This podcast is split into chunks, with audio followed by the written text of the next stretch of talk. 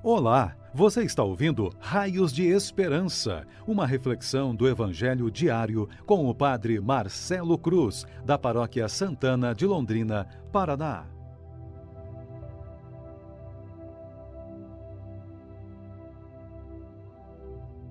Caríssimos irmãos e irmãs que nos acompanham por nossas redes sociais, hoje, quarta-feira da oitava da Páscoa, Vamos ouvir e refletir sobre o Evangelho de Lucas, capítulo 24, versículos de 13 a 35. O Senhor esteja convosco, Ele está no meio de nós. Proclamação do Evangelho de Jesus Cristo, segundo Lucas. Glória a vós, Senhor.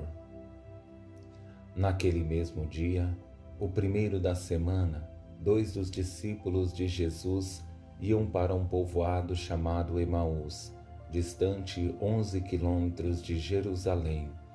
Conversavam sobre todas as coisas que tinham acontecido.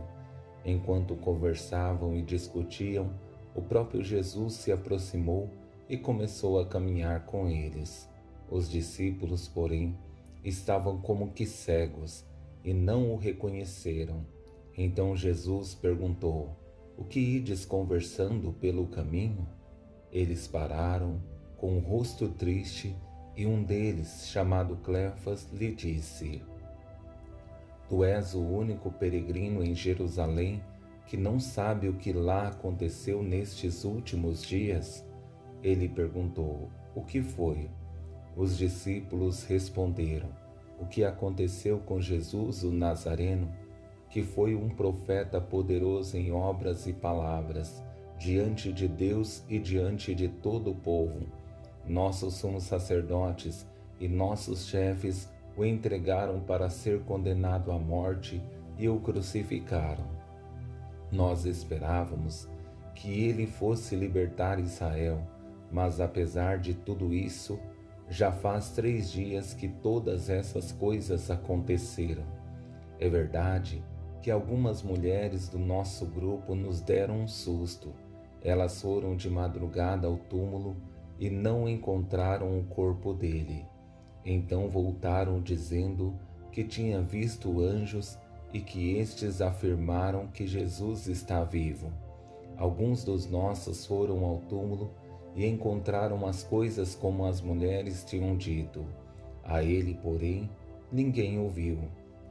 Então Jesus lhes disse: Como sois sem inteligência e lentos para crer em tudo o que os profetas falaram, será que o Cristo não devia sofrer tudo isso para entrar na sua glória? E começando por Moisés e passando pelos profetas, explicava aos discípulos todas as passagens da Escritura que falavam a respeito dele. Quando chegaram perto do povoado, para onde iam, Jesus fez de conta que ia mais adiante. Eles, porém, insistiram com Jesus, dizendo: Fica conosco, pois já é tarde e a noite vem chegando. Jesus entrou para ficar com eles. Quando se sentou à mesa com eles, tomou o pão, abençoou-o, partiu-o e lhes distribuía. Nisso, os olhos dos discípulos se abriram e eles reconheceram Jesus. Jesus, porém, desapareceu da frente deles. Então um do, disse ao outro: Não estava ardendo o nosso coração quando ele nos falava pelo caminho e nos explicava as Escrituras? Naquela mesma hora, eles se levantaram e voltaram para Jerusalém onde encontraram os onze reunidos com os outros, e estes confirmaram: realmente o Senhor ressuscitou e apareceu a Simão. Então os dois contaram o que tinha acontecido no caminho e como tinham reconhecido Jesus ao partir do pão. Palavra da salvação. Glória a vós, Senhor. Caríssimos irmãos e irmãs, na vida temos muitos desafios, mas existem alguns que nos tiram do centro e, como consequência, perdemos a motivação para continuarmos a nossa caminhada. Isso é o que aconteceu no evangelho que ouvimos. Percebemos nos dois discípulos o grande exemplo de falta de ânimo diante da decepção de ter perdido aquele que era o seu mestre, a maior referência de fé, de testemunho e de obra, mas tudo se esvaziou com a sua morte. Sabemos que esse evangelho é exigente, porque Jesus enfrentou uma missão tão grande quanto os embates com os mestres da lei, com os fariseus e com os anciãos, porque esses discípulos estavam desolados e não existia nada que os motivasse. Tendo presente os desafios, vou destacar três palavras para nossa reflexão. A primeira é a tristeza, a segunda, a surpresa e a terceira, o sinal. Sabemos que a morte de Jesus foi uma decepção para todos os discípulos. Até o momento da cruz ainda existia esperança, mas com a morte fecham as possibilidades e a tristeza toma conta desses discípulos que estão a caminho de Emaús. Os discípulos, porém, estavam como que cegos e não o reconheceram. Então Jesus perguntou: O que ides conversando pelo caminho? Eles pararam, com o rosto triste, e um deles, chamado Cleofas, lhe disse: Tu és o único peregrino em Jerusalém que não sabe o que lá aconteceu nesses últimos dias? A tristeza veda nosso olhar e não somos capazes de enxergar, porque o sofrimento não abre a possibilidade para ver qualquer coisa que está à nossa volta. É uma pena, mas nesse momento não se consegue tirar nada de bom para a vida, porque não tem motivações. Com essa segunda palavra, surpresa, percebemos de uma forma negativa que eles se espantam e reprovam as palavras de Jesus, porque para eles esse acontecimento marcou o povo que vivia em Jerusalém e seus arredores. Tu és o único peregrino em Jerusalém que não sabe o que lá aconteceu nestes últimos dias? Ele perguntou: O que foi? Os discípulos responderam: O que aconteceu com Jesus, o Nazareno, que foi um profeta poderoso em obras e palavras, diante de Deus e diante de todo o povo.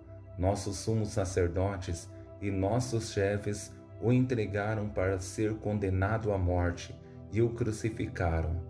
A cruz se tornou o ponto final para eles.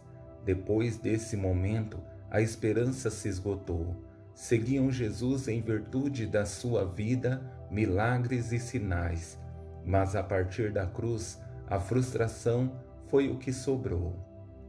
Mas Jesus tenta explicar os diversos, através dos diversos sinais o que a Escritura estava falando sobre ele, como é necessário que tudo aquilo acontecesse, mas foi justamente naquilo que era mais familiar e íntimo a eles que os olhos se abrem. Fica conosco, pois já é tarde e a noite vem chegando. Jesus entrou para ficar com eles. Quando se sentou à mesa com eles, tomou o pão, abençoou-o, partiu-o e lhes distribuía. Nisso, os olhos dos discípulos se abriram e eles reconheceram Jesus. Jesus, porém, desapareceu da frente deles. Um simples pedido que mudou a perspectiva de vida desses dois discípulos, e a partir daí os olhos da fé se abriram. É assim nossa vida quando percebemos algo que é íntimo a nós, desperta nossa memória afetiva e percebemos aquilo que está diante dos nossos olhos. Foi o que aconteceu com esses discípulos. Espero que esse texto seja uma motivação para percebermos a ação de Deus em nossas vidas, a partir dos pequenos detalhes, porque são eles que farão toda a diferença para sermos raios de esperança nesse mundo. Louvado seja nosso Senhor Jesus Cristo, para sempre seja louvado. O Senhor esteja convosco, Ele está no meio de nós.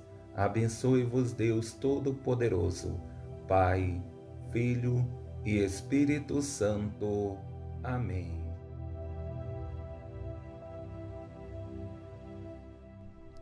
Você ouviu o Raios de Esperança, uma reflexão do Evangelho diário com o Padre Marcelo Cruz, da Paróquia Santana de Londrina, Paraná. Se esta mensagem lhe fez bem hoje, compartilhe com seus amigos.